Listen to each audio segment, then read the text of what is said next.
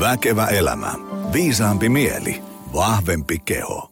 No niin, hyvää uutta Väkevä elämä-lähetystä arvoisa kuulija. Meillä on tänään tulossa mainio jakso, tiedän sen jo tällain, vaikka lähetystä vasta 10 sekuntia takana, sillä me päivän vieraan kanssa tuossa pikaisesti jutusteltiin, että mistä me tänään jutellaan, ja siinähän pikaisessa sessiossa meni tunti.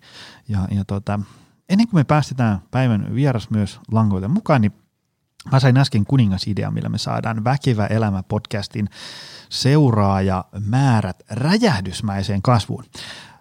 Mulla olisi suuri pyyntö. Tehdäänkö näin? Ähm, jos tykkää tästä podista ja koet, että joku muukin voisi tästä hyötyä, niin ota ja jaa tämä jakso missä tahansa ähm, sosiaalisen median kanavassa. Saat valita Twitter, Facebook – LinkedIn, Instagram, näiden eri stories, fleets-versiot ja, ja, ja minkä nyt ikinä koet hyväksi.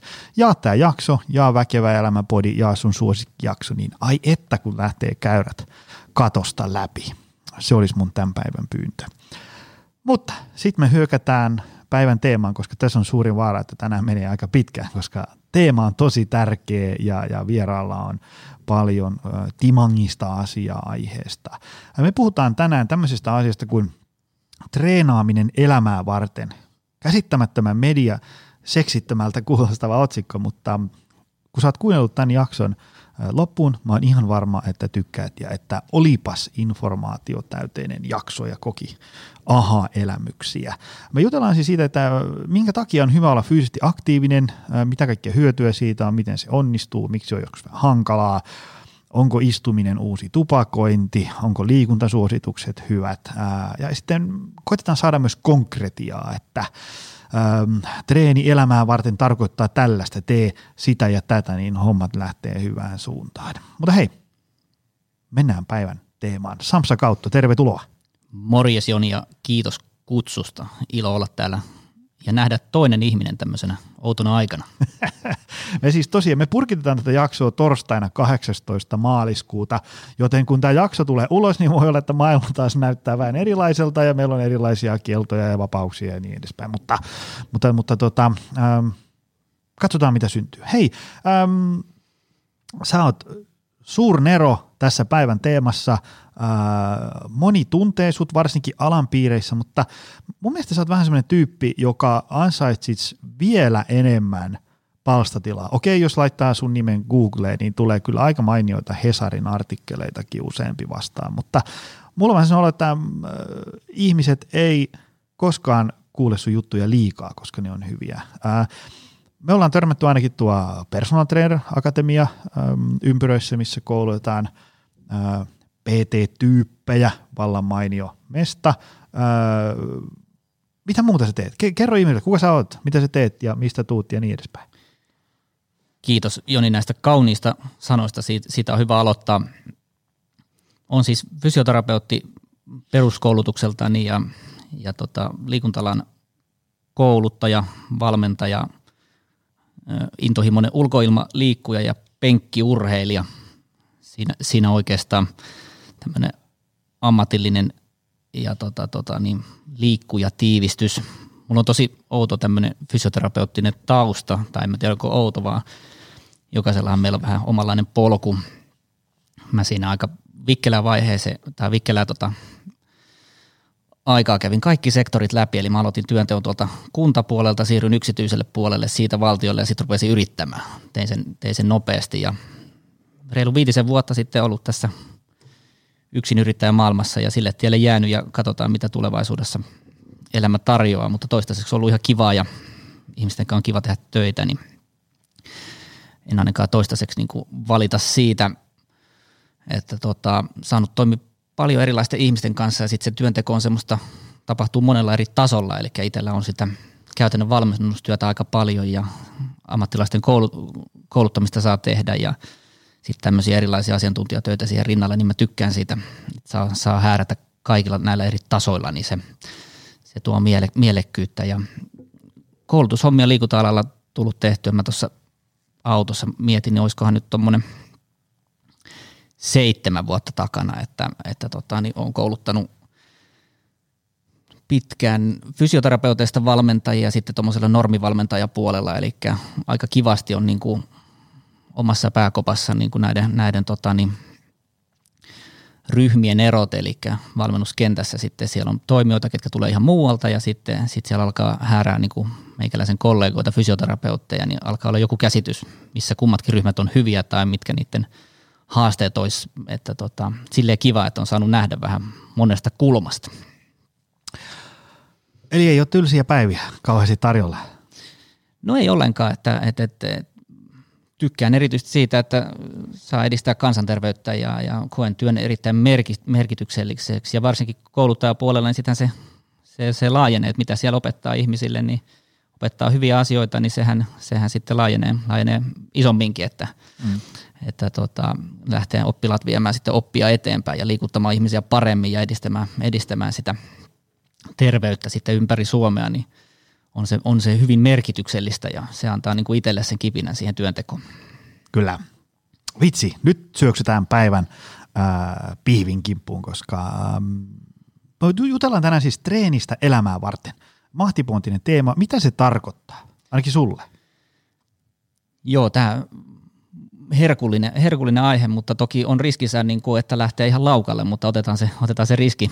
Tota, ehkä tässä vaiheessa pitää ehkä vähän, tai ennen kuin sitä lähdetään pohtimaan, niin pitäisi miettiä, että kuka, kuka elää ja miten elää. Eli, eli tota, tota, tota, niin meitä on hirveän erilaisia. Eli, eli voisi tässä yhteydessä jakaa, jakaa ihmiset kolmeen kategoriaa tälleen niin kuin raasti ja, ja sitä kautta lähteä purkamaan tuota kysymystä. Eli meillä on, meillä on paljon ihmisiä yhteiskunnassa, jotka, jotka tekee suht kevyttä työtä ja, ja, ja elää sitä arkea sillä lailla, että se se ei älyttömästi fyysisesti niin kuin haasta. Se on, se on ehkä tietokonehommia ja, ja tota, tota, niin käppäilyä iltaisin, mutta et siellä ei ole tämmöisiä ehkä vaativia harrastuksia tai työnteko, työntekokin on sormen liikuttamista näppäimältä toiselle, niin se voisi olla semmoinen yksi puoli. Ja sitten meillä on ehkä sellaisia henkilöitä yhteiskunnassa, mitkä tekee edelleenkin fyysisesti haastavaa työtä, eli se – työ pitää sisällä hankalia asioita, hankalia liikeratoja, kuluttaa energiaa paljon, niin semmoiset ihmiset on ihan oma puolisa ja, ja sitten harjoittelussa pitäisi näitä asioita huomioida. Ja kolmantena ryhmänä mä näkisin, että on, on ihmiset, jotka tykkää harrastaa tai kilpailee jossakin lajissa ja, ja, ja on se laji mitä tahansa hiihdon tai padelin tai, tai keilailun välistä, niin, niin, niin nämä, nämä asiat olisi hyvä ottaa huomioon siellä harjoittelussa, koska ne on, jos se harrastus on iso osa elämää, niin sieltä voisi löytyä suuntaviivoja sinne, sinne treenaamiselle, eli että jokaisen näistä kolmesta puolista, niin ekana pitäisi määritellä, mihin tätä kehoa tarvitaan ja sitä kautta sieltä lähteä suunnittelemaan sitä harjoittelua eteenpäin. Tota, Mä, mä oon siis ymmärtänyt, että, että sä oot itse fyysisesti aika aktiivinen, niin kuin monella tapaa. Tosi, sanotaan tosi aktiivinen. Ja, ja tota, viime kesänä, kun me oltiin perheen kanssa lähdössä tonne äm, Lappiin ja, ja Norjaan vähän vaellushommiin, niin silloin sä vähän konsultoit mua näissä vaellushommissa ja retkikeittimissä ja milloin mistäkin eväsmuonnista ja iso kiitos niistä. Mutta siinä yhteydessä kävi ilmi, että sä esimerkiksi harrastat vaellusta aika paljon. Mun mielestä just tuli, olikohan se sun jossain somekanavassa, jotain hiihtojuttuja vähän sen ja, ja muuta tällaista. Tota, äh, kerro ensinnäkin, että mitä kaikkea sä teet ja miksi, ja, ja tota, äh, no aloitetaan siitä. Joo, ensiksi pitää pahoitella kaikkia Joni seuraajia siitä, että mä oon osittain syypää siihen, että some on ollut aika täynnä niitä Norjakuvia viimeisen vuoden ajan. Että kyllä mä, se oli ikimuistoinen reissu, aivan mahtava. Kyllä mä, kyllä mä taisin pari niistä paikoista Jonille vinkata, että, että tota, niin toi ainakin kansi käydä katsomassa toi paikka, kun kärryllä olitte siellä liikkeellä. Se oli hieno, hieno retki teiltä. Joo, mulle itselle se, se tota, mä oon tämmönen niin kuin vuoden aika liikkeellä liikkuja. Mä tykkään määritellä sitä, että mä tykkään talvella tehdä tiettyjä juttuja, kesällä, keväällä ja syksyllä tiettyjä juttuja ulkona. Suomi on valtava hieno maa ja, ja vuodenajat on hienoja ja se tuo semmoista vaihtelua itselleen. Isommat liikuntakiksit mä saan sen niin ulkoliikunnan kautta. Eli nyt otit tuon vaelluksen esimerkiksi, niin aika tiivis suhde, tiivis suhde luontoon ja, ja, ja kesät, talvet tuolla tehnyt aika vaativiakin patikointeja pohjoisessa – kesäisin toki se homma on vähän helpompaa, mutta, mutta talvisin niin Suomessakin pääsee ihan tuommoiseen arktiseen fiilikseen, että meillä on ollut poikien kanssa semmoinen uuden vuoden kaamosvaelluskonsepti. Konsepti, tuota, Kerro lisää. No tuossa tota, niin samahenkisiä kavereita löytyy ympäriltä, niin tuossa kymmenen vuotta sitten niin mietittiin, että olisi kiva rakentaa jotain aktiivista touhua, niin ainoa oikeastaan ajankohta vuodessa, mitä me saatiin kalenterit osumaan, niin on, on se vuodenvaihe, kun kesälomat on vähän vaikea ja muuten, työelämä vähän häiritsee harrastamista, niin siinä vuodenvaihteessa on semmoinen hyvä slotti, niin ja sitä me tajuttiin, että sehän on muutenkin hyvä vuoden aika, kun eihän tuolla ole yhtään ketään missään, niin saa olla ihan keskenään. Ja, mutta sitten kun me ollaan neljä, viisi reissua tehty, tehty vuoden, siinä vuodenvaihteessa ja ihan tuolla käsivarressa lähellä Norjaa ja Norjankin puolella, niin ollaan kyllä opittu aika paljon, että se on aika raju vuoden aika. Et ollaan saatu niinku räntää niskaa ja kylmimpänä vuotena oli miinus 40 pakkasta, eli, eli tota, et siinä on niinku, mutta et ollaan selvitty eikä ole mitään haavereita sattunut, että, et se on ollut tosi ehkä niitä antoisimpia reissuja on nämä talvivaellukset ollut, koska, koska siinä ollaan aika lähellä sen luonnon kanssa ja liittyy aika vahvasti tämän päivän teemaan ja omaan harjoitteluun. Eli mulle itselle se liikkuminen ja se, miksi mä käyn salilla ihan joka viikko tai harjoitan lihaskuntoa kotona, niin, niin se liittyy semmoiseen pystyvyyden tunteeseen, että mä en niin kuin halua, että siellä tunturin rinteellä tai, tai sitten missä mä kuljenkaan, niin että siellä niin kuin koneisto alkaa yskimään. Mm. Että se, että, että mä pidän sen ihan niin kuin ympäri vuoden mielessä, että mä haluan uutena vuotena lähteä hiihtää poikien kanssa Lappia, se on mulle tärkeä juttu ja mä enemmän haluan vetää sitä, avata sitä latua siihen ahkion kanssa enemmän kuin olla piiputtaa jono hännillä.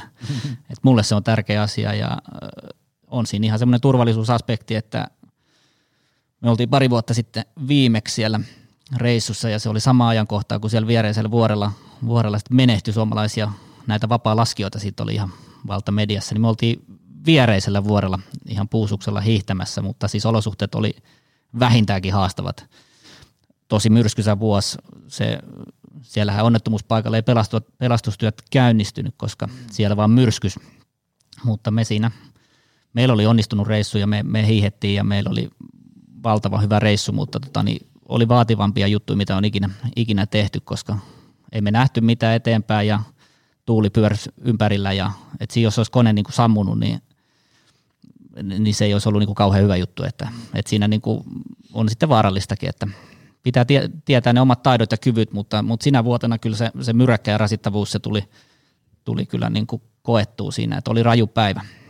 Se, sä tuossa itse asiassa vähän jo havasitkin mun seuraavaa kysymystä, koska äm, se mitä on tullut omilla hyvinvointiluennoilla messuttua paljon ja viimeisimmissä podcasteissa useamman otteeseen on se, että – liikunta on paljon muutakin kuin rasvan polttoa tai painonhallintaa, koska niin kuin säkin kerroit tuossa, että se on sulle tärkeä juttu, mielekäs juttu, ää, olla poikien kanssa reissussa ja niin edespäin, niin jos ihmiset joskus pysähtyisi miettiin, että just niin kuin tämmöisessä tämän päivän teemassa, eli, eli treeni elämää varten ja niin kuin elämä, elämässä treenaaminen tai liikkuminen, niin se, se tuo niin kuin monella tapaa niin kuin,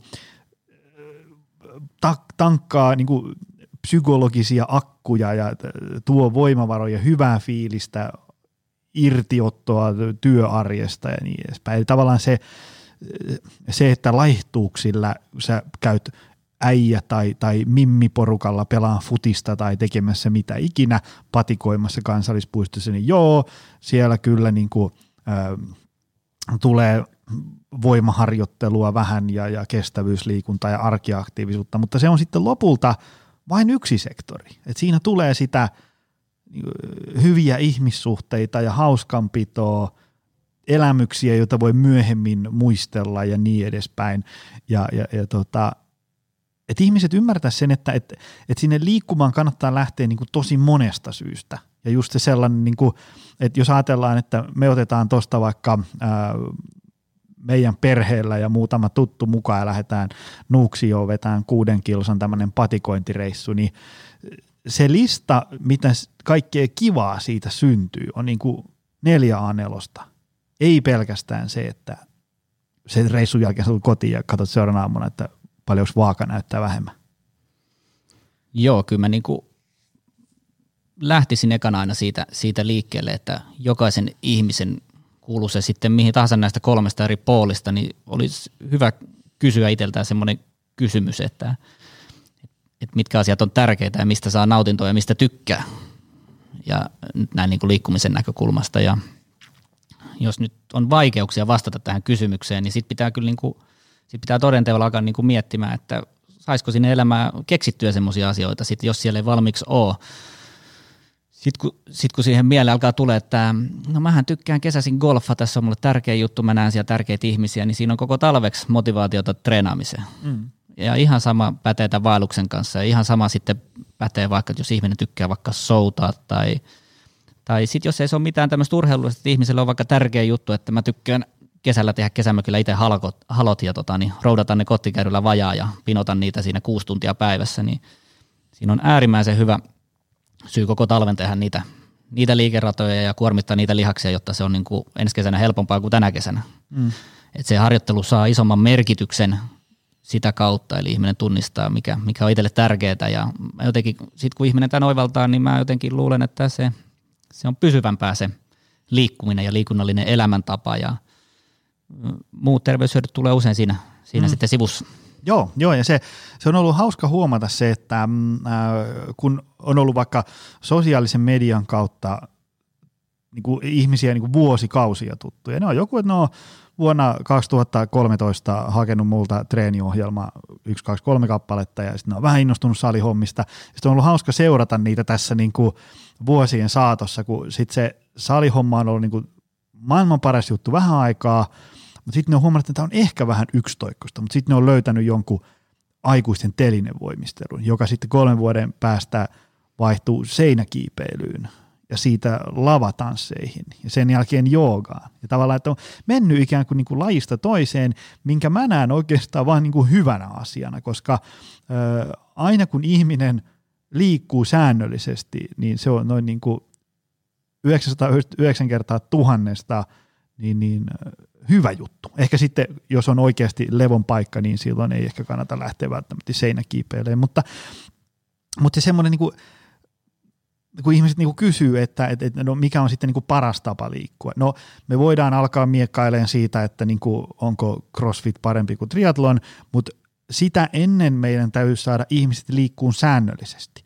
Ja sitten sen jälkeen me voidaan alkaa miekkailemaan siitä, niin kuin siitä optimointikysymyksestä, mutta niin kauan kuin tavallaan 90 prosenttia valveillaoloajasta ollaan paikallaan toimistotuodessa tai kotisovalla, niin ei kannata hirveästi niin kuin vaivata päätä niillä nyansseilla, vaan olla jollain tapaa aktiivinen, etsiä itselle mielekäs tapa liikkua ja niin edespäin. Joo, tässä liikunnassa on semmoinen hauska puoli, että niin kauan kuin mä oon tämän liikuntakentän ympärillä toiminut, eli, eli aikoinaan juniorina, kun mut on työnnetty jalkapalloharrastukseen tai tota, laskettelemaan mäkeä alas, että alkaa sitten olla kohta 30 vuotta, niin vaikka mä kuinka yritän miettiä semmoista hetkeä, että siinä itellä tai ympärillä olisi se liikunta hetken jälkeen ollut niin kuin huono fiilis itellä tai kavereilla, niin en mä, mä en kyllä muista semmoista hetkeä. Et, et valmennustyössä huomannut ihan sama ja huomaan sen ihan viikoittain, että kun, kun tuota, treenit alkaa, niin siinä alkuun ihmisellä saattaa olla pääkoppa vähän pyörällä, moni asia on mielessä ja ehkä, ehkä vähän harmittaa ja, ja, ja tulisi sitä tarinaa vaikka kuinka. Mm-hmm. Mutta sen tunnin jälkeen niin eh, ihminen usein hymyilee, kiittää ja sanoo, että tämä oli niin kuin päivän paras juttu. Ja niin kuin, että se liikunta, siinä on, siinä on melkein sadan prosentin taku, että siitä tulee hyvä fiilis. Mm. Toki on yksittäisiä päiviä, jos on vaikka tulossa kipeäksi, niin silloin voi, että se ei niin kuin lähde. Mutta mä uskallan väittää, että melkein sadan prosentin varmuudella sen liikunnan jälkeen niin ihmiset on, on, on ilo, iloisempia ja niillä on parempi fiilis ja, ja, ja unta tulee paremmin ja ruokahalu herää ja mm. siinä on niin kuin vain voitettavaa jos vaan osaa sen liikunnan intensiteetin säätää sille päivälle sopivaksi. Et sehän, joo, sehän, on muuten hyvä nyanssi. Joo, sen, sen, sehän se oikeastaan on sitä sitten arjen taitoa, että jos siellä on muuta kuormaa, niin sitten mennään kevyemmin ja sitten jos on semmoinen kulkupäivä, niin sitten sit antaa mennä, Et koska nekin pitäisi löytää sieltä. Että mä, mä itse sitä omassa harjoittelussa koitan löytää semmoiset kuumat päivät, että sitten kun mä reenannut jotain juttuja ja sitten tuntuu, että no tänään lähtee, niin, niin sitten mä annan mennä. Että et sitä urheilijatkin käyttää aika paljon, että sitten – sitten kun on niin kuin hyvä päivä, niin sitten sit, sit kannattaa niin kuin mitata niitä taitoja, mitä on harjoitellut, koska ei niitä, joka päivä ei voi olla niin kuin kulkupäivä. Mm, mm. Et, et, et, et sinänsä kestävyysliikkujana tykkään puhua paljon niin kuin vaikkapa peruskestävyysliikunnan niin kuin hyödyistä ja tärkeydestä, mutta tota, esimerkiksi tässä upea talviolu hiittää, niin sitten kun, sit kun on hyvä luisto ja hyvä vire kropassa, niin kyllä sinne mahtuu sitä niin kuin reippaampaa hiihtoa. Kiva niin kuin testata, mitä tämä laji on niin kuin kovasta vauhista mm. ja silloin kun syke nousee, että ei sitä pidä pelätä mennä mm. niin kuin vauhdikkaasti. Tai kuntosalilla, jos on sitä nostamista harjoitellut puoli vuotta, niin ei pidä pelätä sitä, että kokeileekin, tota, niin miltä sitä tuntuu tämmöinen raskaampi nosto, että mm. tänään, tänään nousee, vaikka mä, mä siirrän vaikka vuoret, mm-hmm. niin kokeilee sitä. Se on, et, et, ei sitä pidä pelätä. Joo, joo. Tota, sä puhuit tuosta peruskestävyydestä ja muusta tällaisesta. Musta on tullut kuluneiden vuosien aikana aika kova liikuntasuositusten fani. Ja tietysti aina kun joku on tämmöinen virallinen suositus, niin sitten moni, moni kokee allergisen reaktion, kun on niin tylsiä ja ne ei ole niin mediaseksikkeitä ja niistä ei saa kovia ö, somestatuspäivityksiä, mutta onko liikuntasuoritus, niitähän vähän päivitettiin tuossa, nehän nyt ei niin täysin räjähtänyt uusiksi, mutta sinne tuotiin pikkukivoja nyansseja, kuten tämä tämmöinen kaikenlainen liikehdintä mukaan ja niin edespäin. Ö, mutta siellä painotetaan että me tarvittaisiin niin monipuolista liikettä. Siellä on sitä liiketaitoa, lihaskuntoa, sitten siellä on sitä kestävyysliikuntaa, intensiteettiä voi vähän valita, kuten haluaa, plus sit sitä arkiaktiivisuutta. Se, mikä sinne tuotiin uutena mukaan, oli tämä niinku uni ja palautuminen, mikä oli tosi hieno. Sitä ei voi korostaa koskaan liikaa. Ähm, tarvitaanko me tämmöistä monipuolista liikuntaa ja, ja mitkä on sun ajatukset liikuntasuositukset? Mm, henkilökohtainen mielipide, se on niinku harmi, että se, se, se suositussana on huono se on, se on mun niin kuin eka, eka, mikä mulle tulee mieleen, että jos, jos tota, niitä suosituksia noudatettaisiin niin orjallisesti kuin vaikkapa nopeusrajoituksia tai mm. Kolesterolisuosituksia, meidän yhteiskunnassa on paljon tämmöisiä, niin kuin mitä ihmiset noudattaa, koska me ollaan tämmöinen, tämmöinen kansa, että me, kyllä me ollaan, niin kuin, me ollaan niin kuin tunnollisia. Mm-hmm. Mä en osaa sanoa sitä, sitä lukua, että en tiedä pystyykö sitä oikein, oikein tota, niin, niin kuin relevantisti tutkimaankaan, mutta että kuinka hyvin ne toteutuu, toteutuu toi – liikuntasuositukset suomalaisten arjessa, mutta mä väitän, että yhteiskunta voisi paljon paljon paremmin, jos, jos se luku olisi isompi. Se on valtava hyvä nuora kelle tahansa se, se suositus, se lähtee niin kuin sanoit sieltä, se muutos, mikä tehtiin silloin hiljattain, niin se muutettiin tämmöisestä piirakan muodosta tämmöisestä pyramidi. Et se oli ehkä se isoin muutos. Uni lisättiin alle ja sitten ne palikat nousee sitä ylöspäin, kevyttä liikettä – sitten täsmätreeniä vasta sitten, kun palautuminen ja kevyt liike on kondiksessa. Sehän on niin kuin, sitähän me valmentajat työkseen tehdään. Mm. Koitetaan laittaa se pyramidi kondikseen. Mm. niin kyllä mä niin kuin näkisin, että siinä on niin kuin käytetty valtavasti aikaa niiden suositusten eteen. Se on valtava hyvä ohjenuora ihan kaikille. Ja sitten vaan niin kuin yksilön pitäisi miettiä, että miten mä niin kuin toteutan näitä, näitä suosituksia. Et siinähän on valtavasti niin kuin liikkumapintaa, että sitähän voi toteuttaa hyvin monella tavalla – et, et, et sitä, se uni on semmoinen aika vakio, että et, et siinä niin kuin 8-9 tuntia yössä kun nukkuu, niin se täyttyy, mutta se kevyt liikehän voi olla vaikka mitä. Mm. Toiset tykkää sienestä ja toiset tykkää shoppailla, niin sehän menee ymmärtääkseni siihen kategoriaan. Ja, mm. Ja tota, tota, sitten kun siellä on näitä muita kohtia vaikka aerobisesta liikunnasta, niin ihan sama. Ei, ei siinä sanota, että sauva, pitääkö sauva kävellä vai pitääkö pyöräillä tai hiihtää, mutta siinä on taustalla semmoinen ajatus, että nykyihminen, nykyelämä on aivan liian helppoa ihmiselle. Että jotain tarttisi tehdä. Aika hyvin sanottu. ei, ei siis aika usein koulutuksissa sanon, sanon noilla sanon, että nykyelämä on niin kuin tosi tylsää ja yksipuolista, aivan liian helppoa meidän elimistölle ja se alkaa rapistumaan, jos ei sitä käytä. Mm.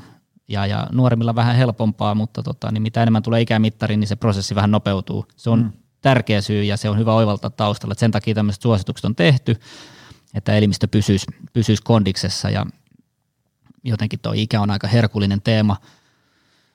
Viikonloppuna eletään tätä maaliskuuta, niin viikonloppuna on tulossa sisäsoudu SM-kisat. Soutua seuraan toisella silmällä, tykkään tosi monesta liikunnasta ja seurataan ja ilmiöitä, niin siellä on plus 90-vuotiaiden sarja. Siellä on Aika yksi, yksi soutaja, en, en, muista seuraa, mutta Martti on, Iso hänen, respect. Martti on hänen nimensä, niin ihan kelle tahansa kuulijoille kannattaa katsoa Marti ajat ja hän siis soutaa yli 90-vuotiaiden sarjassa, voitti just mun mielestä MM, MM-kultaakin, koska kisat oli just tuossa hiljattain.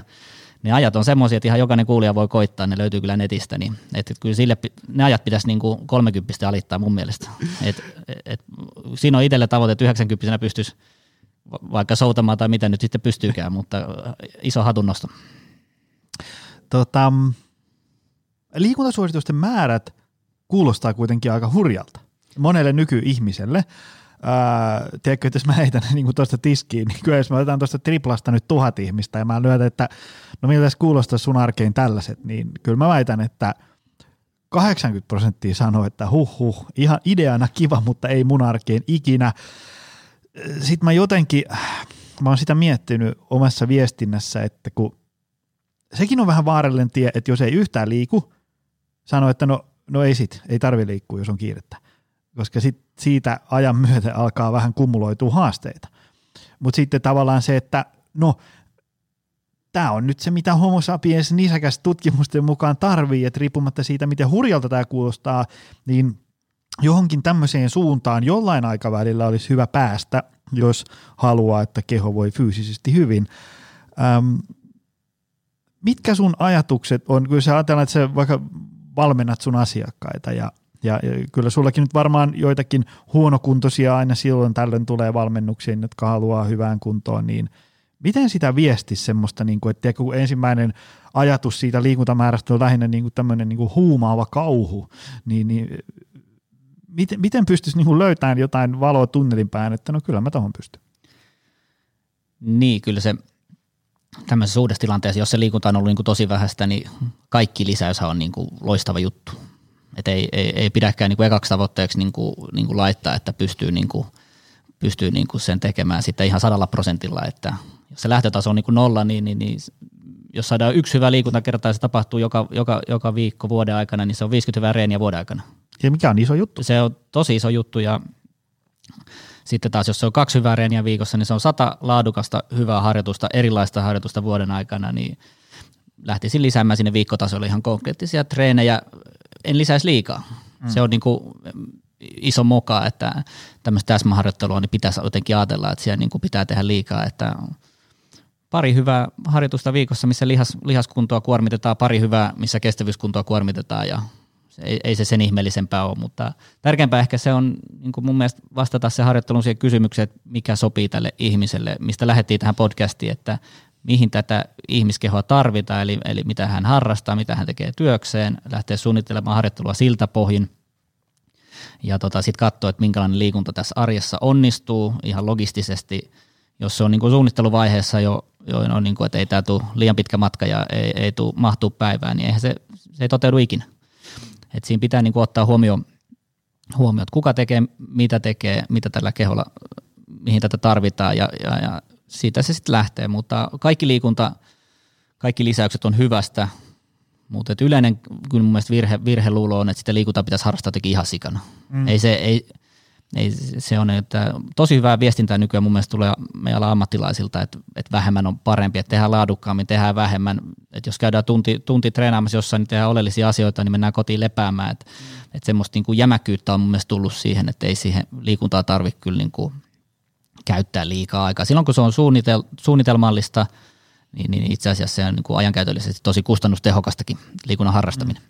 On, on, ja sitten se, se äm, vaikka lihaskuntotreeniä vaikka kotona, niin, niin esimerkiksi niin kuin, mä huomaan, että vaimo esimerkiksi välillä tekee silleen, että se, tota, se pistää niin kuin Olkkarin TVstä YouTuben päälle ja sieltä semmoinen ohjattu 20 minuutin joogaharjoitus tekee siinä perässä. Tosi matalan kynnyksen hommaa. Ja, ja tota, samalla lailla voi tehdä lihaskuntoharjoituksia, siis internettihan on pullollaan – ilmaisia, maksullisia, jos jonkinnäköisiin tarpeisiin ö, erilaisia treenejä. Ja, ja, tota, ja sitten sit, jos ajatellaan, että välillä olisi hyvä vähän rasittaa niin kuin keuhkoja ja sydäntä ja verenkiertoelimistöä, niin sehän ö, esimerkiksi vaikka työmatkaliikunnassa onnistuu tosi hienosti, sikäli mikäli se on mahdollista, että pistää pyöräillen tai, tai kävelee reippaasti töihin ja takaisin, niin johan, johan homma. Että se, se ei ole aina semmoinen, että se pitää olla aina joku urheilusuoritus. Joo, tuosta voisi ottaa tarttua tuohon oikeastaan vastaan samalla vähän sen kysymyksen, mistä lähdettiin liikkeelle tämmöisestä, tämmöisestä niin kuin niistä syistä, miksi ihmisen pitäisi liikkua. Ja jos puhutaan ihan niistä henkilöistä, mitkä pyörittää sitä perusarkea, eikä siellä nyt ole isoa harrastusta tai urheilua, niin, niin tota, mietin tuossa, että aika huonosti liikunta on onnistunut niin kuin tuomaan ihmisille niitä, niitä asioita sitten mieleen, mitkä on niitä ihan oikeasti tämän päivän perustaitoja. Näiden syiden takia ainakin kannattaa harjoitella näitä mm-hmm. taitoja, kannattaa harjoitella, koska musta tuntuu, että tuossa triplassa, kun käy kysymässä ihmisiltä, että miksi, miksi pitäisi salille mennä, niin, niin vastaus on lähinnä se, että no kun siellä pitäisi pari kertaa viikossa käydä. Mm-hmm. Mutta mut ne, jos miettii ihmisen niinku liikettä, liikkumista, niin, tota, tota, niin muutama juttu mä nyt ainakin laittaisin siellä niinku kaikilla kondikseen, koska näitä on niinku vaikea, vaikea välttää. Ja, ja, ja tota, tota, niin siinä vaiheessa, kun ihminen nousi neljältä rajalta kahdelle, niin ihminen siis etenee kävelemällä. Ja aika usein puhutaan siitä niin kuin, mm, arkiliikunnan hyödystä ja muuta, mutta, mutta siis jokaisen kansalaisen, suomalaisen, niin jotenkin olisi kiva, että me oltaisiin tosi hyviä kävelijöitä. Se ei ole ihan yksinkertainen homma, ei ole yksinkertainen homma, sitäkin pitää harjoitella, koska siis on hyvä, hyvä havainnoida ympärille, kannattaa katella, kannattaa katella semmoinen näyteikkuna shoppailukävely eroaa valtavasti semmoisesta niin kuin reippaasta kävelystä. Ja jotta semmoinen reipas kävely onnistuu, niin siellä pitää kropassa tapahtua niin kuin hienoja, hienoja asioita, mitkä on kyllä täysin vastakohtia sille nykyelämän passiivisuuden istumiselle. Eli, eli kävelyssä kroppahan on pystyasennossa, siellä tapahtuu kehossa valtavasti myötäliikkeitä ja rotaatioita, eli jos katsotte reippaasti kävelevää ihmistä tai sauvakävelijää, niin siellä niin kuin ylä- ja alavartalo toimii nätissä synkassa. Pikajuoksussa sen hommaa vielä, vielä selvemmin, että ylä- ja alavartalo ne, ne menee nätisti, synkronoidusti. Ja se ehkä vielä kivempi juttu, mitä kävelyssä ja juoksussa tapahtuu, niin jotta me päästään eteenpäin, niin meidän alaraajossa pitäisi tapahtua tämmöinen niin sanottu kolmoisojennus, eli isovarpaan polven ja lonkan pitäisi ojentua, työntää meitä eteenpäin – ja tämähän nyt, jos kauppakeskuksessa katselee ihmisiä, niin mitään näistä ei tapahdu, eli ei tapahdu oikein sitä alaraajoja kolmosojennusta, ei tapahdu rotaatioita, vaan usein niin kuin ihmisellä on katse puhelimessa ja sitten se on semmoista niin kuin lampsimista.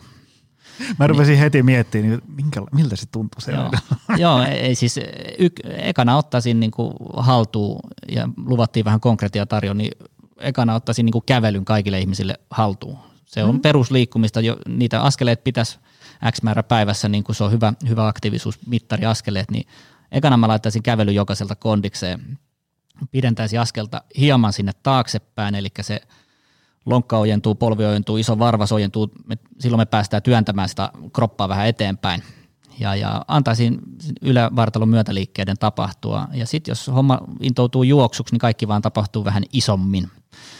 Ja se, miten tämä liittyy päivän teemaan, niin tuossa tuli jo aika monta asiaa sitten mainittua, mitä siellä kannattaisi harjoitella siellä, siellä sitten taas siinä muussa harjoittelussa. Eli kuntosalimaailmassa voisi vaikka noita samoja taitoja harjoitella. Siellä kannattaisi näitä, näitä selkärangan yläkropan myötäliikkeitä harjoitella kiertoja. Siellä kannattaa tehdä semmoisia semmoisia liikkeitä kuntosalilla, missä lonkka ja polvi ja iso varva sojentuu, niin se menee suoraan sinne kävelyn tavalla oheisharjoitteluksi. Eli silloin se saa niin kuin merkityksen se fyysi kuntosaliharjoittelu kävelyyn liittyen, ja, ja tota, niin se nyt ainakin kannattaisi laittaa kondiksi. Sano muutama hyvä oheisharjoite kävelyä varten. Siis, mm. siis niin kuin, mitkä on liikkeitä, jotka edesauttaa oikein tehtynä kävelyä?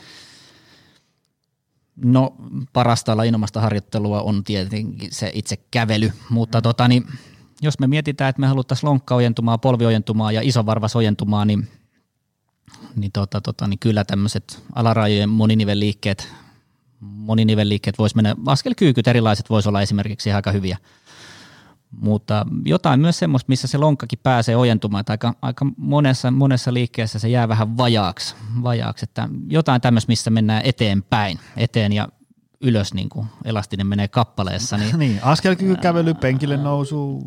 Tämmöistä voisi harrastaa siellä. Sitten kun se menee niin eteenpäin se liike, noustaa vaikka tuommoiselle penkille, niin siellä saatetaan saada se – iso, iso varvaskin mukaan, ei, ei pidä väheksyä sen merkitystä. Eli jos haluttaisiin usein volttia saada vähän hitaammaksi, niin iso varpaan jäykistäminen olisi hyvä keino, koska ihminen ei pysty oikein liikkumaan, liikkumaan jos iso varvas tota, on, on sitten on, on jäykkä. Että se normaali kävely tai juoksu ei onnistu, niin ihmisten pitäisi pitää, pitää siitä kalustosta parempaa huolta kuin hauiksista, koska tota, niin se on edelleenkin sitä perusliikkumista, jos, jos se niin kuin sieltä, sieltä homma lähtee vuotamaan, niin me ei päästä siis kävelemään ja, ja mun mielestä silloin se on, se on ongelmallista.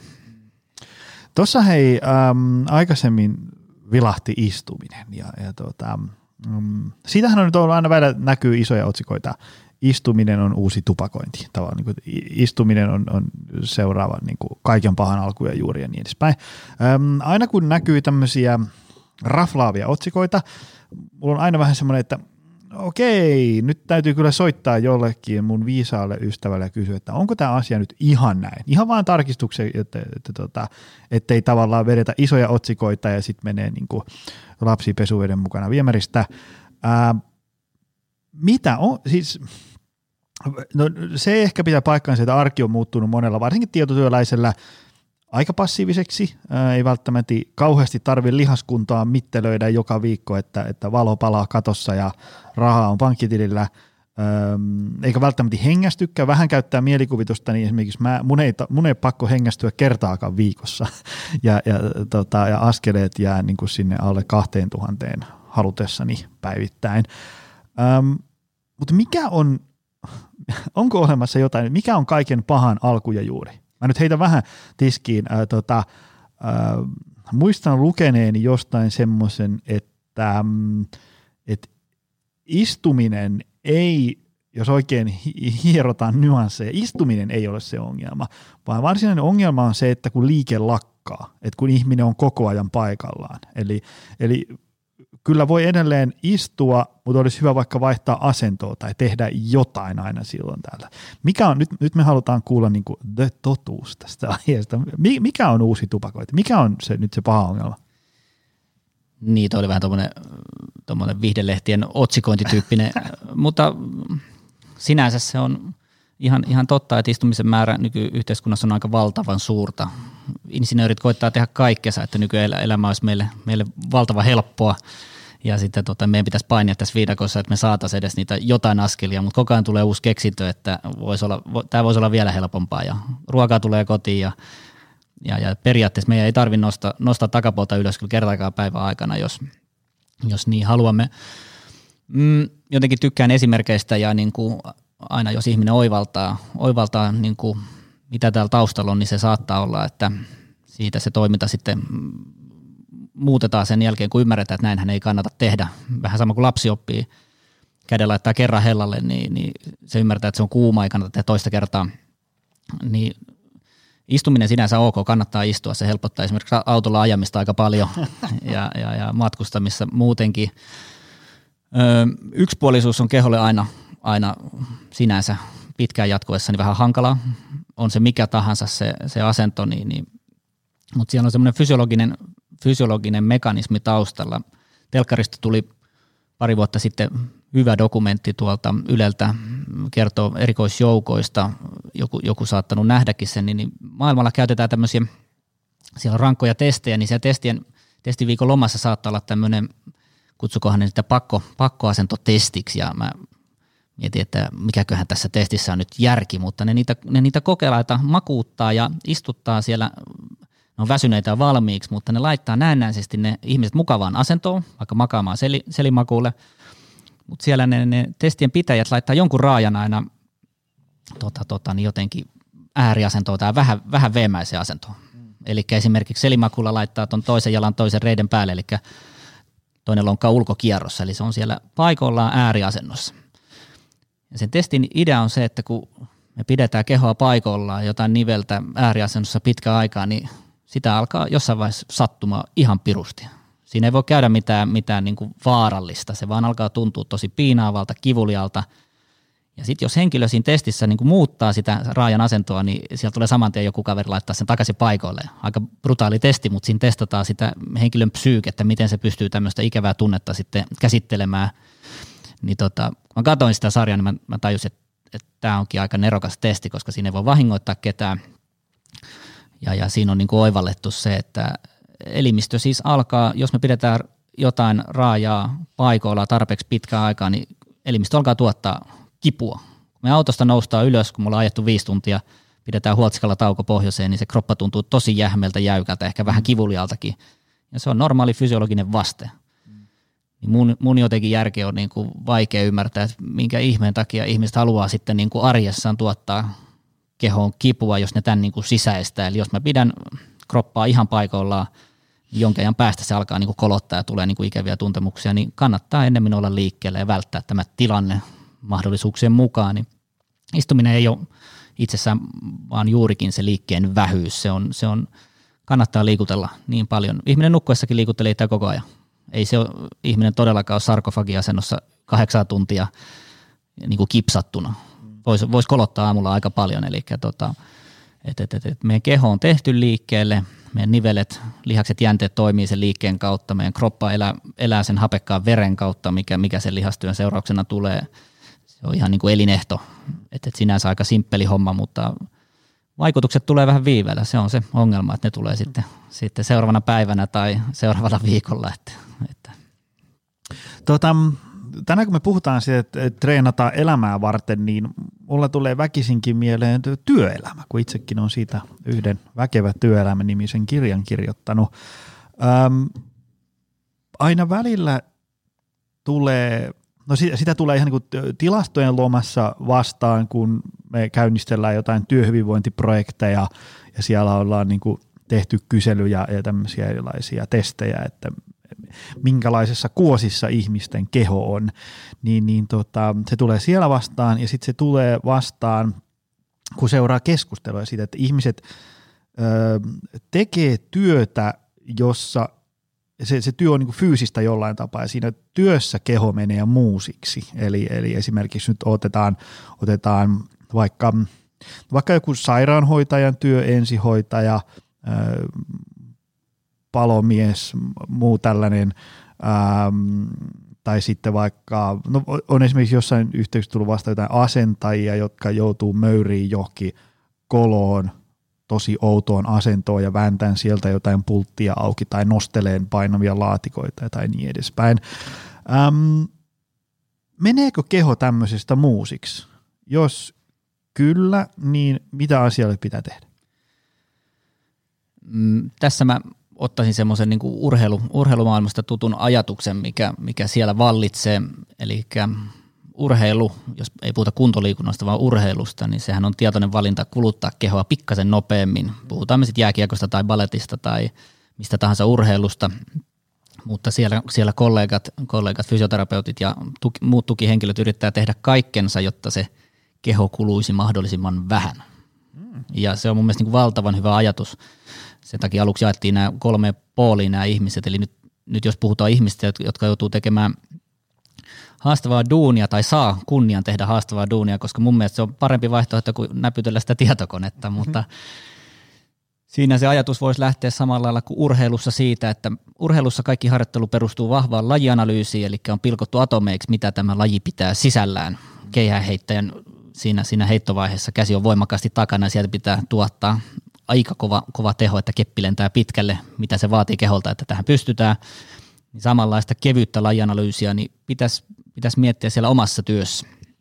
Eli mulla on ollut, ollut tota kunnia, kunnia työskennellä monenlaisten ihmisten kanssa, eli, eli tota, valtiolla puolustusvoimissa saanut, saanut tehdä duunia sitten taas niin kuin sotilaslentäjien ja, ja muiden erikoisjoukkosotilaiden kanssa, niin mekaanikkojen kanssa niin tosi paljon havainnoinut erilaista liikkumista eri, eri, eri duunissa, niin kaikkihan on oikeastaan kyse siitä, että me tunnistetaan asennot, asennot ja liikkeet, mitä työssä tapahtuu, ja sitten ruvetaan niitä reenaamaan. Eli mä näen, että se ongelma tulee ennemmin yllätyksellisyydestä eli, ja siitä, että me ei valmistauduta asioihin. Ihmiskeho pystyy tekemään, se on, ihmiskeho on hyvin sopeutuvainen, se pystyy tekemään melkein mitä vaan ja, ja, ja varsinkin jos niihin valmistaudutaan, eli, eli urheilu on täynnä tosi, tosi hankalalta näyttäviä asioita, mutta niitä on harjoiteltu vuodesta toiseen ja systemaattisesti niin ihminen pystyy hienoihin tekoihin. Sama, sama pätee työelämään, että jos se duuni pitää sisällään tota, niin vaativia nostoja kiertyneestä asennosta, jonkun hoitajan työ voi olla sellaista, tai sitten jonkun mekaanikon ahtaissa paikoissa pitää, pitää tehdä, niin kannattaa treenata ei se, tunnistetaan ne asennot vaikkapa selkärangalle, eli että se keho joutuu työssä vaikka taipuneeseen, kiertyneeseen asentoon, siellä pitää duunia, niin mä treenaisin sitä ominaisuutta systemaattisesti ja uskoisin siihen, että se keho sen, sen kestää. Mm, on myös työtehtäviä, että sitä työtä pitäisi vähän niin kuin valmistella, vähän lämmittely mielessä, että jos tiedetään, että työtehtävä pitää sisällä, että tuommoinen sadan kilon tukki pitäisi siirtää toiseen paikkaan, niin ei sitä nyt kylmiltään kannata tehdä. Eli fyysisiä töissä, niin mä aloittaisin sen päivän aina semmoisella liikeratojen tsekkaamisella. Niitä liikeratoja, mitä päivän aikana tullaan tarvitsemaan, niin mä niin sanotusti aamulla kävisin läpi. Eli, eli jos selkeästi se, se, se keho ei halua mennä sinne asentoihin, niin ei sen kannata alkaa riuhtamaan ja tuottaa voimaa. Eli urheilumaailmasta ottaisin ehdottomasti tota ajatusmaailmaa varastaisin. Valmistetaan keho, tunnistetaan ensinnäkin ne, mitä se työ vaatii, valmistetaan keho ja, ja, ja sitten lähdetään tekemään. Ja uskotaan siihen, että vuosia vuosikymmenten jälkeen se keho ei tuhoudu siinä, kun ollaan tehty asiat paremmin. Mm. Et se on mun mielestä tosi väsynyt, väsynyt ajatus, että tämä työ tulee tuhoamaan kehon joka tapauksessa. Sitä kuulee vieläkin mm. vaikkapa viranomaispuolelta muuta, että kaikilla tämän ikäisillä palomiehillä on vaikka olkapäät tässä kunnossa. Mä väitän, että siellä voitaisiin tehdä paljon hyviä asioita, valmistautua, ennakoida systemaattisesti. Siltikin voi, voi tapahtua, mutta ainakin on yritetty. Mulla tuli tästä mieleen just se, um, se, se taisi olla tuossa tuon unilääkäri Henri Tuomilehdon kanssa, kun juteltiin. Se jakso kannattaa kuunnella myös vähän vanhempi, mutta mainio. Ää, niin puhuttiin siitä, että, että jos, jos on vaikka kuormittava työ, esimerkiksi vaikka vuorotyö, jolloin sä et välttämättä pysty niin kuin pitää optimaalista unirytmiä yllä ää, ympäri vuoden, niin, niin mitä sitten pitäisi tehdä, jos vaikka niin kuin työn vuoksi se, se elämänrytmi on mitä on, niin, niin silloin muistaakseni todettiin, että, että että okei, me hyväksytään se, että me ollaan nyt valittu tämmöinen ammatti, missä on, on niin se on hienoa, että meillä on poliisia ja palomiehiä ja, ja sairaanhoitajia ja lääkäreitä ja kaikkea, että yhteiskunta on 24-7 hälytysvalmiudessa, jos tulee hässäkkä, niin, niin silloin pitäisi niin kuin hyväksyä se, että nyt mulla on tällainen ikään kuin tämmöiset reunaehdot, että, että näistä ei voi joustaa, niin silloin se vaatii sitä, että täytyy panostaa niin kuin elintapoihin enemmän kuin sellainen, joka tekee kasista neljään ja silloin paljon päätäntävaltaa, milloin se on missäkin ja niin edespäin. että se jos, jos ajatellaan, että sulla on joku fyysisesti raskas työ, sä, sä oot asentaja, joka vääntyilee milloin mihkäkin, tai sä tuot paareilla ihmisiä tuolta vitoskerroksesta ambulanssin perään tai jotain, että sulla voi jotain yllättävää tulla, niin hyväksyä se, että mulla on nyt tällainen ammatti ja nyt mun täytyy ikään kuin pitää mun omasta kehosta huolta, jotta mä pystyn vastaan näihin am- ammatin vaatimuksiin. Mä muutamalle äh, tota, ne on ollut ö, ensihoitajia, ö, palomiestä ja, ja, ja muuta tällaista, niin, niin tota, on vääntänyt treeniohjelmia. Vähän ollut sellaisia, ei ole ihan niin kuin nuoria kolleja enää, vaan ne on niin kuin tullut sanoa sille, että et tota, nyt alkaa tavallaan keho ilmoittelee, että nyt tarvitsisi oikeasti ruveta tekemään jotain, jotta mä pääsin esimerkiksi näistä vaatimuskokeista läpi ja muuta tällaista. Ne just sanoi sitä, että, että kyllä se huomaa, kun tulee joku semmoinen yllättävä tehtävä duunissa, että pitääkin vähän rehkiä kolme varttia, niin, niin ei se irtoakaan ihan niin helposti kuin se irtoisi 10-15 vuotta sitten vielä. Että se tavallaan pitäisi ikään kuin siinä, missä jääkiekkoilija treenaa jääkiekkoa varten, niin sitten fyysisesti raskasta työtä tekevän ihmisen pitäisi treenata, nyt heittomerkit, treenata ikään kuin sitä työtä varten. No juurikin näin ja mä itse veisin sen ihan sinne niin kuin mahdollisimman niin kuin varhaiseen vaiheeseen niin kuin jo koulutusta, eli mistä tahansa alasta me puhutaan jo koulutusvaiheessa siellä nuorella iällä, niin siellä vaiheessa kun se ammatti-identiteetti rakentuu, niin me opeteltaisiin näitä ymmärrystä, mitä tämä työ vaatii, tässä tapauksessa sieltä ihmiskeholta, lähettäisiin niin kuin alusta lähtien te- laittaa sitä oikealle raiteelle. Et jos joku työ pitää sisällä, niin kuin, pitää mennä ihan, ihan sinne niin kuin pieneksi kippuraan niin kuin askelkyky, lattiatasossa pitää tehdä paljon asioita, niin kyllä se pitäisi sieltä peruskoulutuksesta lähtien alkaa niin kuin lattiatasossa niin kuin tekemään liikkuvuusdrillejä, että ainakaan siitä jää kiinni, että tota, tota, niin ei pääse vaikkapa kyykkyyn. Että se on niin kuin osoittavaa semmoista niin kuin ymmärtämättömyyttä siitä, että me käytetään hirveästi, hirveästi monessa koulutuksessa aikaa siihen niin kuin kompetenssin, että meistä tulee tosi hyviä jossain duunissa. Meillä on tosi paljon tietoa ja, ja taitoa, mutta se itse keho, millä sitä työtä tehdään, niin voi jäädä tosi vieraksi. Mm. Tuossa tossa, tota, niin muun muassa tehnyt semmoisessa ympäristössä töitä kuin helikopterilentäjien kanssa sitten ihan siviilipuolella, niin siinä on tosi hyvä esimerkki, öö, tota, tota, niin tavannut tosi ympäri maailmaa lentäjiä ja niitä, niitä kouluttanut näissä asioissa ja, ja tutustunut, tutustunut niihin, niin ne, ne opiskelee niitä manuaaleja, tietää kaiken helikoptereista, ne tietää mm. kaiken lentämisestä, mutta ne, niille voi olla täysin vierasta se, että miten pää kääntyy. Et mä oon ollut se ensimmäinen ihminen sitten kertomassa, että näin pää kääntyy vasemmalle ja näin oikealle ja näin se menee alas ja näin se menee ylös. Ja jos miettii sitä työtä, niin, niin, niin kyllä mun mielestä pään kääntyminen lentäjän työssä voisi olla aika oleellinen, että pystyy vaikkapa tähystää sinne, sinne tota niin alas siitä kopterista, että pystyykö laskeutumaan, mutta siellä, ne prioriteetit koulutusvaiheessa, niin ne, siellä on, siellä on niin kuin hyvin, hyvin tota, tämä on vain yksi esimerkki, mutta siellä on niin kuin lobattu hyvin, että nämä on niin kuin tärkeitä juttuja, mutta se itse keho voi olla tosi vieras. Se on niin kuin, ja jännä havainto, niin ulkoma- ulkomailla niin se voi olla vielä vierampi. Meillä on kansoja maailmalla, missä tämä liikkuminen ei ole näin, näin Suomessa sentään puhutaan näistä asioista, mutta tavannut ihmisiä, ketkä tulee toiselta puolelta palloa, niin ne ei todellakaan ymmärrä niin terveysliikunta, ne ei oikein ymmärrä, että mitä tämä liikkuminen, että ne käy duunissa ne käy himas. Semmoisia ihmisiä löytyy maapallolta, niin koitapa avata siitä, että no opetellaan vähän niin kuin tuntemaan, miten selkäranka kiertyy ja miten pää kiertyy ja miten päästään kyykkyyn, niin ihmiset on saanut ihan semmoisia uudenlaisia elämyksiä itselleen, niin se on ollut mahtava, mahtava. mutta tämä unohtuu siis monessa ammatti siellä koulutus siellä lähtövaiheessa, että mitä se työ keholta vaatii. Se voitaisiin tehdä paljon paremmin. Joo, ja mä muistan, että sä puhut ihmiselle, joka on asunut noin kaksi vuotta Yhdysvalloissa. Ja, ja siellä, niin kuin, siellähän ei hyötyliikuta mihinkään, vaan siellä mennään autolla kuin, ka, ka, kaikki yli korttelimitat vedään auto. Mä muistin, kun mä asuin tuolla, äh, oltiin vaimon kanssa reissussa, tein diplomi tuolla Phoenixissa, Arizonassa. Okei, äh, siellä on kesällä niin kuin 52 varjossa. Et se, mä ymmärrän sen, että se, se hyötyliikunta on vähän oma hommansa, mutta mä muistan, kun mä menin siellä polkupyörällä töihin, se oli mulle niin kuin ensimmäinen ajatus, että mä hommaan fillarin ja, ja mä menin tuosta pyörällä töihin, niin siellä niin katsottiin ihan niin kuin jotain kylähullua, että hetkonen, mä voin kyllä tulla hakeen sut niin kuin aamulla töihin ja viedä takaisin ja, ja niin edespäin. Kun se, se on niin kuin täysin vieras ajatus niille paikallisille, että joku tulee pyörällä töihin. Ja, ja tota, kyllä siellä sai aika rauhassa pyöräillä siellä, missä oli pyöräteitä, koska siellä, siellä sulla on vaan niin kuin, niin kuin ostoskeskuksia niiden välissä autoteita. Siellä ei niin ole kävelytietä tai mitään, missä pyöräillä muutenkaan. Et se on kyllä siinä mielessä hyvä, että täällä puhutaan asiasta tosi paljon.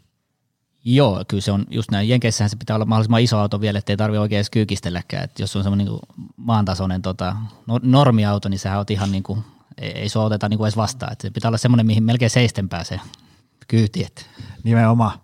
Tota, mm, nyt kaiken tämän tämmöisen lihaskasvun ja, ja, ja hauiksen ja maastavedo, maastavetotuloksen lisäksi mua on tässä, voi olla, että se, se on tämä tämä tämmöinen hiipivä keski-ikä, joka on laittanut kiinnostua myös tämmöisestä niin kuin liikkeestä taitolajina. Ikään kuin sillä, että että joo, jotta ihminen saa aikaa jotain liikettä, niin siihen tarvitaan niin kuin lihaksen poikkipinta-alaa ja hermostoa, mutta niitä sitten ohjaa kuitenkin aivot, jos on oikein ymmärtänyt.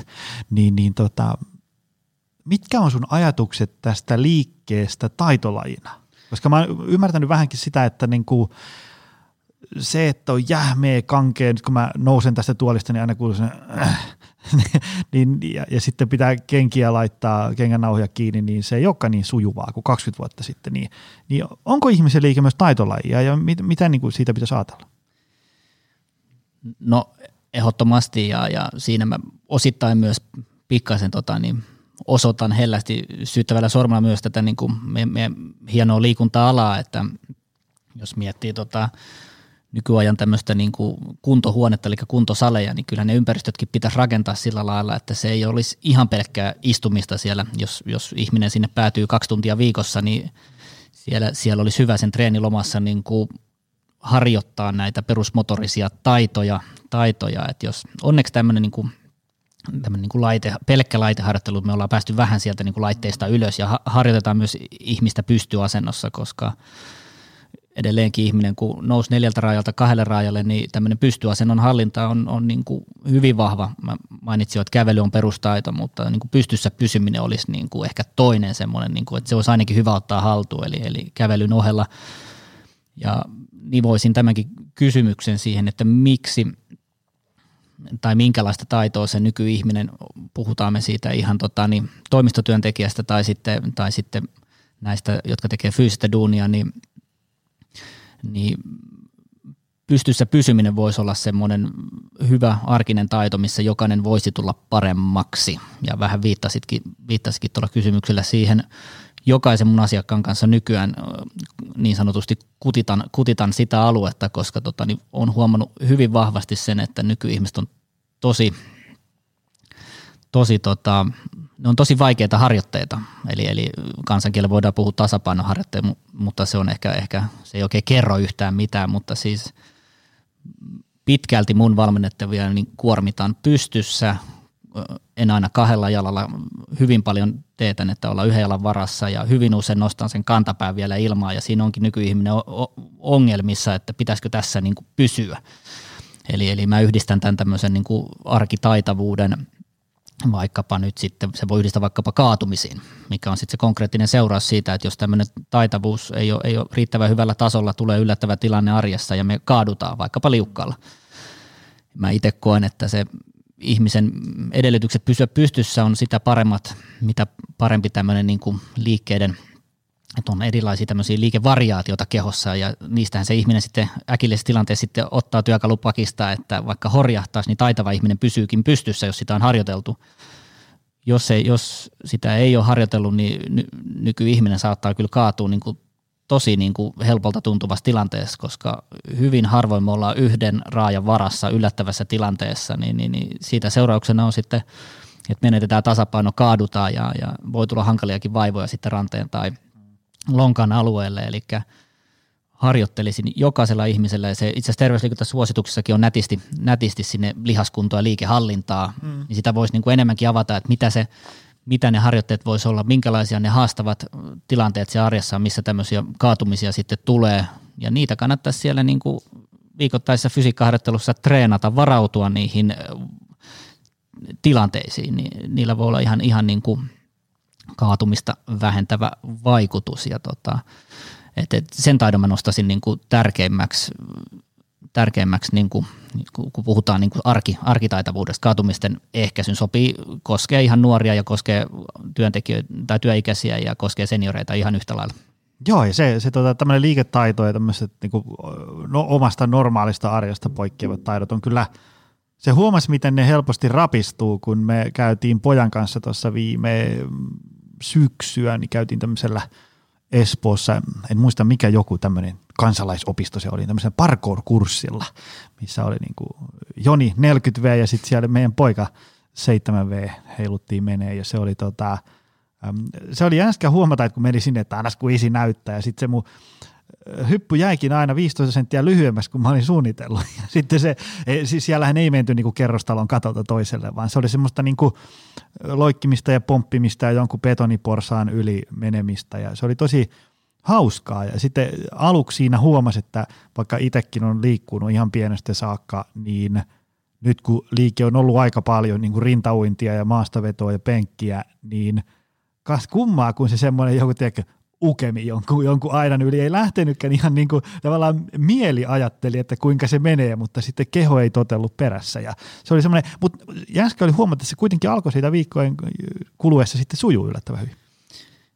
Joo, tuolla paljon, paljon pyörinyt tuolla niin armeijan ympäristössä, niin siellä on kehitetty tämmöinen tuote kuin esterata. Sehän on ollut ennen aika kovassakin huudossa. Nykyään ei ole ehkä niin muodissa se esterata sitä voitaisiin käyttää vielä enemmänkin, koska se on valtavan hienosti suunniteltu, jos miettii niitä motorisia perustaitoja, mitä siinä esteradalla harjoitetaan. Siinä on kiipeämistä, siinä on, siinä on ryömimistä kautta konttaamista, mikä on älyttömän raskasta, ihan aikuisellekin voi koittaa, tasapainoilua, siellä on tämmöistä hyppäämistä pohjalle sieltä ylös. Siinä oikeastaan esterata, sen on joku miettinyt joskus tosi viksusti. Mm-hmm. Toimisi ihan jokaiselle ihmiselle tämmöinen niin kuin – puhun näistä perusmotorisina taitona, mi- mihin liittyy tämmöisiä tasapainojuttuja ja, ja, ja, ja ylityksiä, alituksia, vähän kierähtämisiä, niin ihan jokainen ihminen saisi harrastaa. Mm. Että se e, ei tule mieleen ihmistä, kuka ei siitä hyötyisi.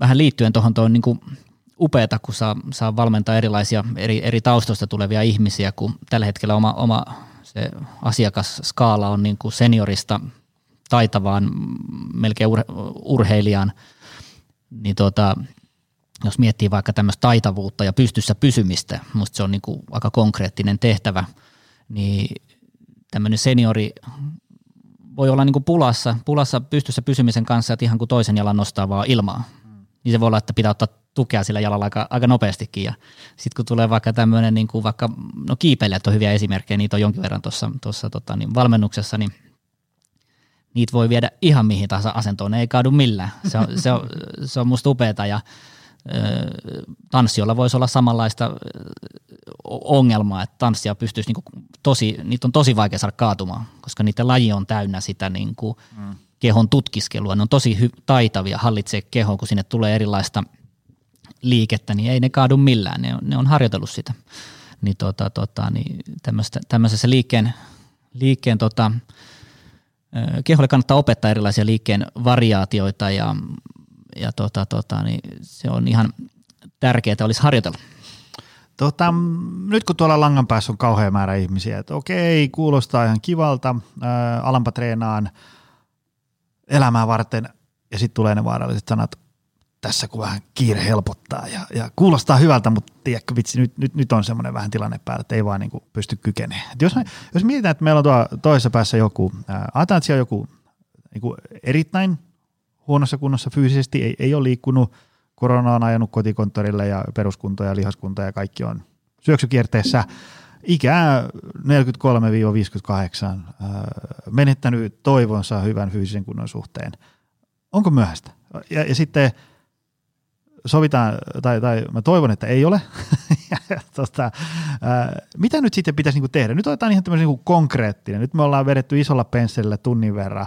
Ää, otetaan nyt konkreettia, että mitä niin kuin jos ajatellaan, että joku soittaa sulle tuolta Seinäjoelta, että mä oon huonossa kunnossa, kerro mulle viidessä tai kymmenessä minuutissa, mitä mun nyt pitää ruveta tekemään? Mitä hän sanoisit? No eka sitä, niin kuin tässä on tunti alustettu, niin pitää kartoittaa vähän sitä tarinaa, mitä se, mitä, kuka siinä on ja mitä se sillä niin kuin keholla ja elämällä niin, niin kuin haluaa tehdä. Mutta jotenkin tota, näkisin, että, että tota, niin tämän tyyppisen ratkaisun mä eka lähtisin kartoittaa, että mistä tämä ihminen voisi pitää, mikä sille on tärkeää, mitä siellä vuosikalenterissa on tärkeitä juttuja.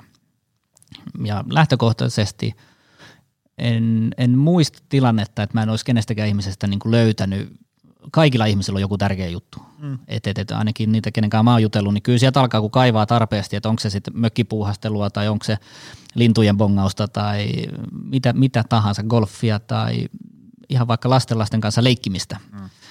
Sen ympärille mä lähtisin niin kuin, niin kuin terävöitä, okei, siinä sä tarvit tällaisia asioita, sitä voisi harjoittaa tuolla. Etsit, etsisin eka sen niin kuin, miksi, sitten mä miettisin, että mistä tämä ihminen voisi tykätä. Jos ihminen tykkää vaikka niin kuin liikkua ulkona, niin silloin okei, nyt ul- valitaan ulkoliikunta. Sen jälkeen mä miettisin, että kenen kanssa sitä voisi tehdä. So- sopiva sosiaalinen paine on aina hyvästä. Edes mm. toinen ihminen siihen rinnalle, toinen samassa tilanteessa oleva ihminen, joka on niin kuin aloitellut sitä viimeiset kymmenen vuotta projektia, mutta ihan samassa veneessä, niin, niin, niin so, sopisin, sopisin kerran viikkoon viikko yhteis, yhteishommat ja – siinä on aika vaikea kieltäytyä, kun on sovittu, että torstaina kuudelta lähetään, niin se on vaikeampi kieltäytyä. Eli sopiva sosiaalinen paine, mielekäs seura, vielä parempi, jos siinä on pieni ryhmä. Eli, eli, eli samahenkisiä ihmisiä, muutama kappale, että siinä, siinä saa sen sosiaalisen puolen. Ja siinä se oikeastaan koukku voisi olla valmis, kun on mielekästä tekemistä, ymmärtää yhteyden siihen omaa elämää, kivoja ihmisiä ympärillä.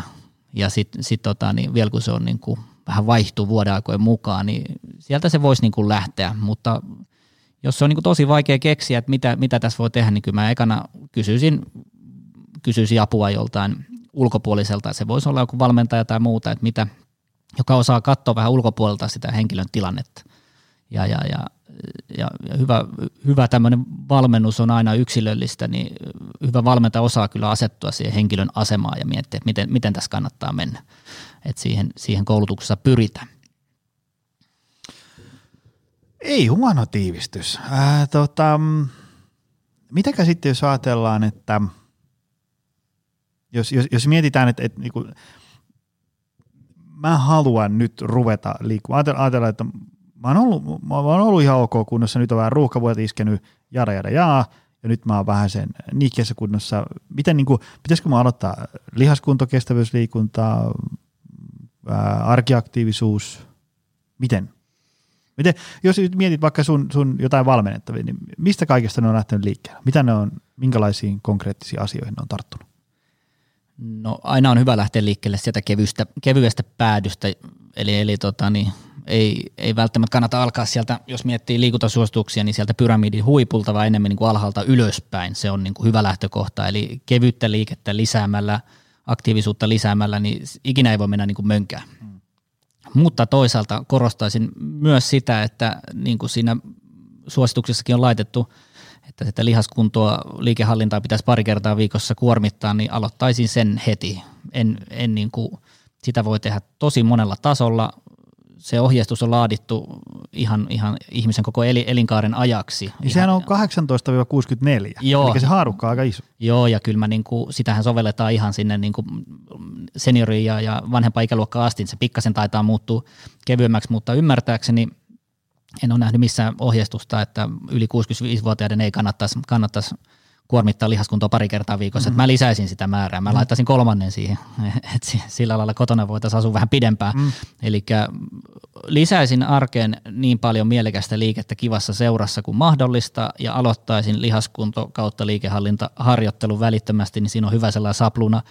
Mulla ei tule mieleen, mieleen semmoista ihmistä, kuka ei hyötyisi hyvästä lihaskunnosta, hyvästä kehonhallinnasta. Mulla ei yksinkertaisesti tule, mm. on, se, on se elämä sitten sitä toimistotyötä tai on se elämä sitä ensihoitaa raskasta fyysistä työtä tai on se elämä vaikka kilpaurheilua, niin kaikki henkilöt näistä hyötyy hyvästä lihaskunnosta, hyvästä äh, liikehallinnasta, hyvästä taitavuudesta, pysytään pystyssä vaihtelevissa olosuhteissa, niin kaikki hyötyy ja, ja on vaan voitettava. Mm.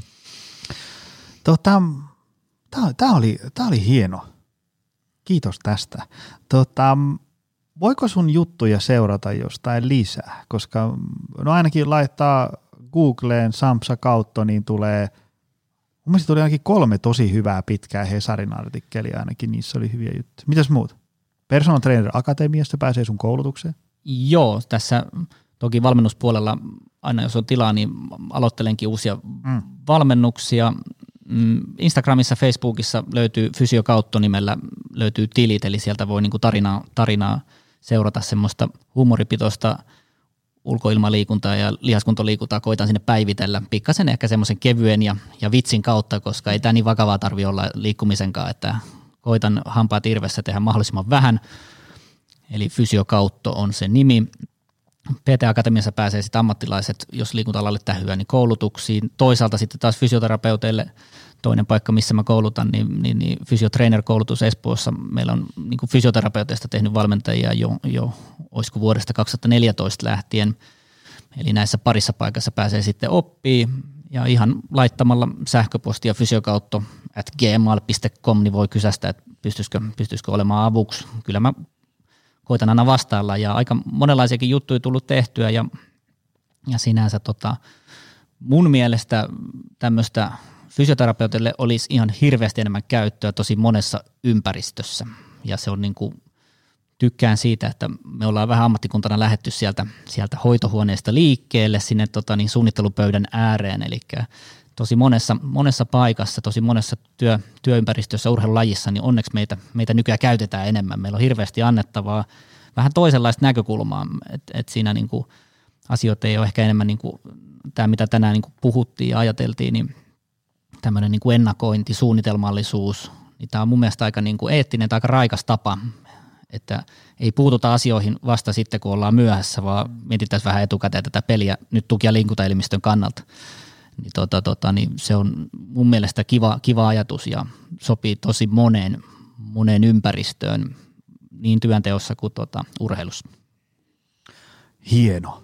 Hei, tota, miljoonasti kiitos tästä. Tämä oli, tämä oli, koska mä tykkään tuoda yhä enemmän esiin tätä tämmöistä niin kuin, mä en oikein tiedä mikä siinä on se riittävä raflaava kulma. Treeni elämää varten, kun sen ymmärtää, niin vitsi, että siitä löytää kiksejä ja motivaatioa Ähm, mutta tavallaan, että ymmärtäisi sen, että kun pitää huolta fyysisesti hyvästä kunnosta, tietysti se roiskuu sinne henkisen hyvän puoleen ö, osastolle myös, mutta tota, se auttaa niin laaja-alaisesti.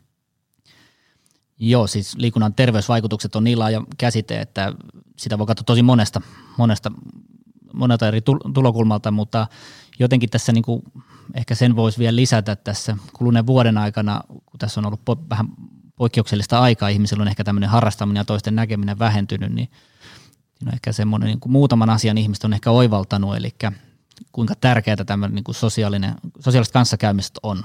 Monella on ikävä sitä, että pääsee kaverin kanssa taas pelailemaan. Toinen niin kuin liikunnan semmoinen, mitä ei vielä tässä mainittu, mikä on niin kuin valtavan hyvä nykyihmiselle, mitä aika harvoin mainitaan, miten sitä voisi markkinoida, miksi kannattaa aloittaa, olisi tämmöinen, niin kuin, että olisi tosi hyvä välillä keskittyä vain yhteen asiaan kerrallaan. Eli, eli tota, tämä menee pikkasen niin kuin muiden ammatti, ammatti tota, niin, ryhmien niin kuin puheelle, puheelle, mutta tota, mä oon huomannut sen, että nykyihmisellä on niin kuin tuhat rautaa tulessa. Puhelimet synkkaa ja lapset huutaa ja, ja pomo, pomo kiusaa sähköposteilla. Ja, liikkumisessa ja varsinkin tämmöisessä, kiva kun mainitsit tämän taita, taitavuuden, joku tämmöinen tre, harjoite, mikä on vähän vaikea, sen takia mä osittain käytän tämmöisiä tasapainoharjoitteita aika paljon, koska ne on aika vaikeita. Ihminen horjahtelee, vaikea pysy pystyssä. Ihminen kun keskittyy tarpeeksi vaativaa harjoitteeseen, tasapainoharjoite, kiipeily, suunnistaminen, eli yhteen asiaan kerralla, niin ihan mahdoton on miettiä mitään muuta sillä aikaa. Ja, ja sellaista, sellaista toimintoa, kun hetken aikaa tekee, 15 minuuttia, puoli tuntia, kaksi tuntia, niin huomaakin, että vitsi, että on niin upea, upea homma, kun ei ole niin tuntia tai kahta tuntia ollut mitään muuta mielessä. Ja sitten on taas kiva lähteä tekemään niitä. Ehkä on oivaltanutkin, mitä joku juttu kannattaa tehdä, mutta tämmöinen yhteen asiaan keskittyminen ja käytetään liikuntaa siihen, niin siinä voi olla jollekin ihmiselle tosi, tosi hyvä, hyvä niin kuin, että siksi kannattaa liikkua, jotta edes päivässä voisi miettiä vain yhtä asiaa kerralla, jotta taas niin kuin aivot, aivot saisi lepoa, lepoa ja sitten taas jaksaa ottaa sen tota, multitaskingin käyttöön, mitä nykyelämä aika pitkälti on. Pitää, pitää pystyä aika moneen moneen, niin, niin, niin liikunnan terveysvaikutukset, niitä voi katsoa niin monesta suunnasta, mutta, mutta tuosta tykkään sitä harvemmin mainita. Se oli hyvä lisäys. Ja siihen on hyvä lopettaa. Tota, kiitos Samsa miljoonasti tästä. Kiitos Joni ja tota, oikein hyvää päivänjatkoa. Ja ei muuta kuin ensi viikolla uudestaan. Se on moro. Tutustu lisää aiheeseen optimalperformance.fi ja opcenteri.fi.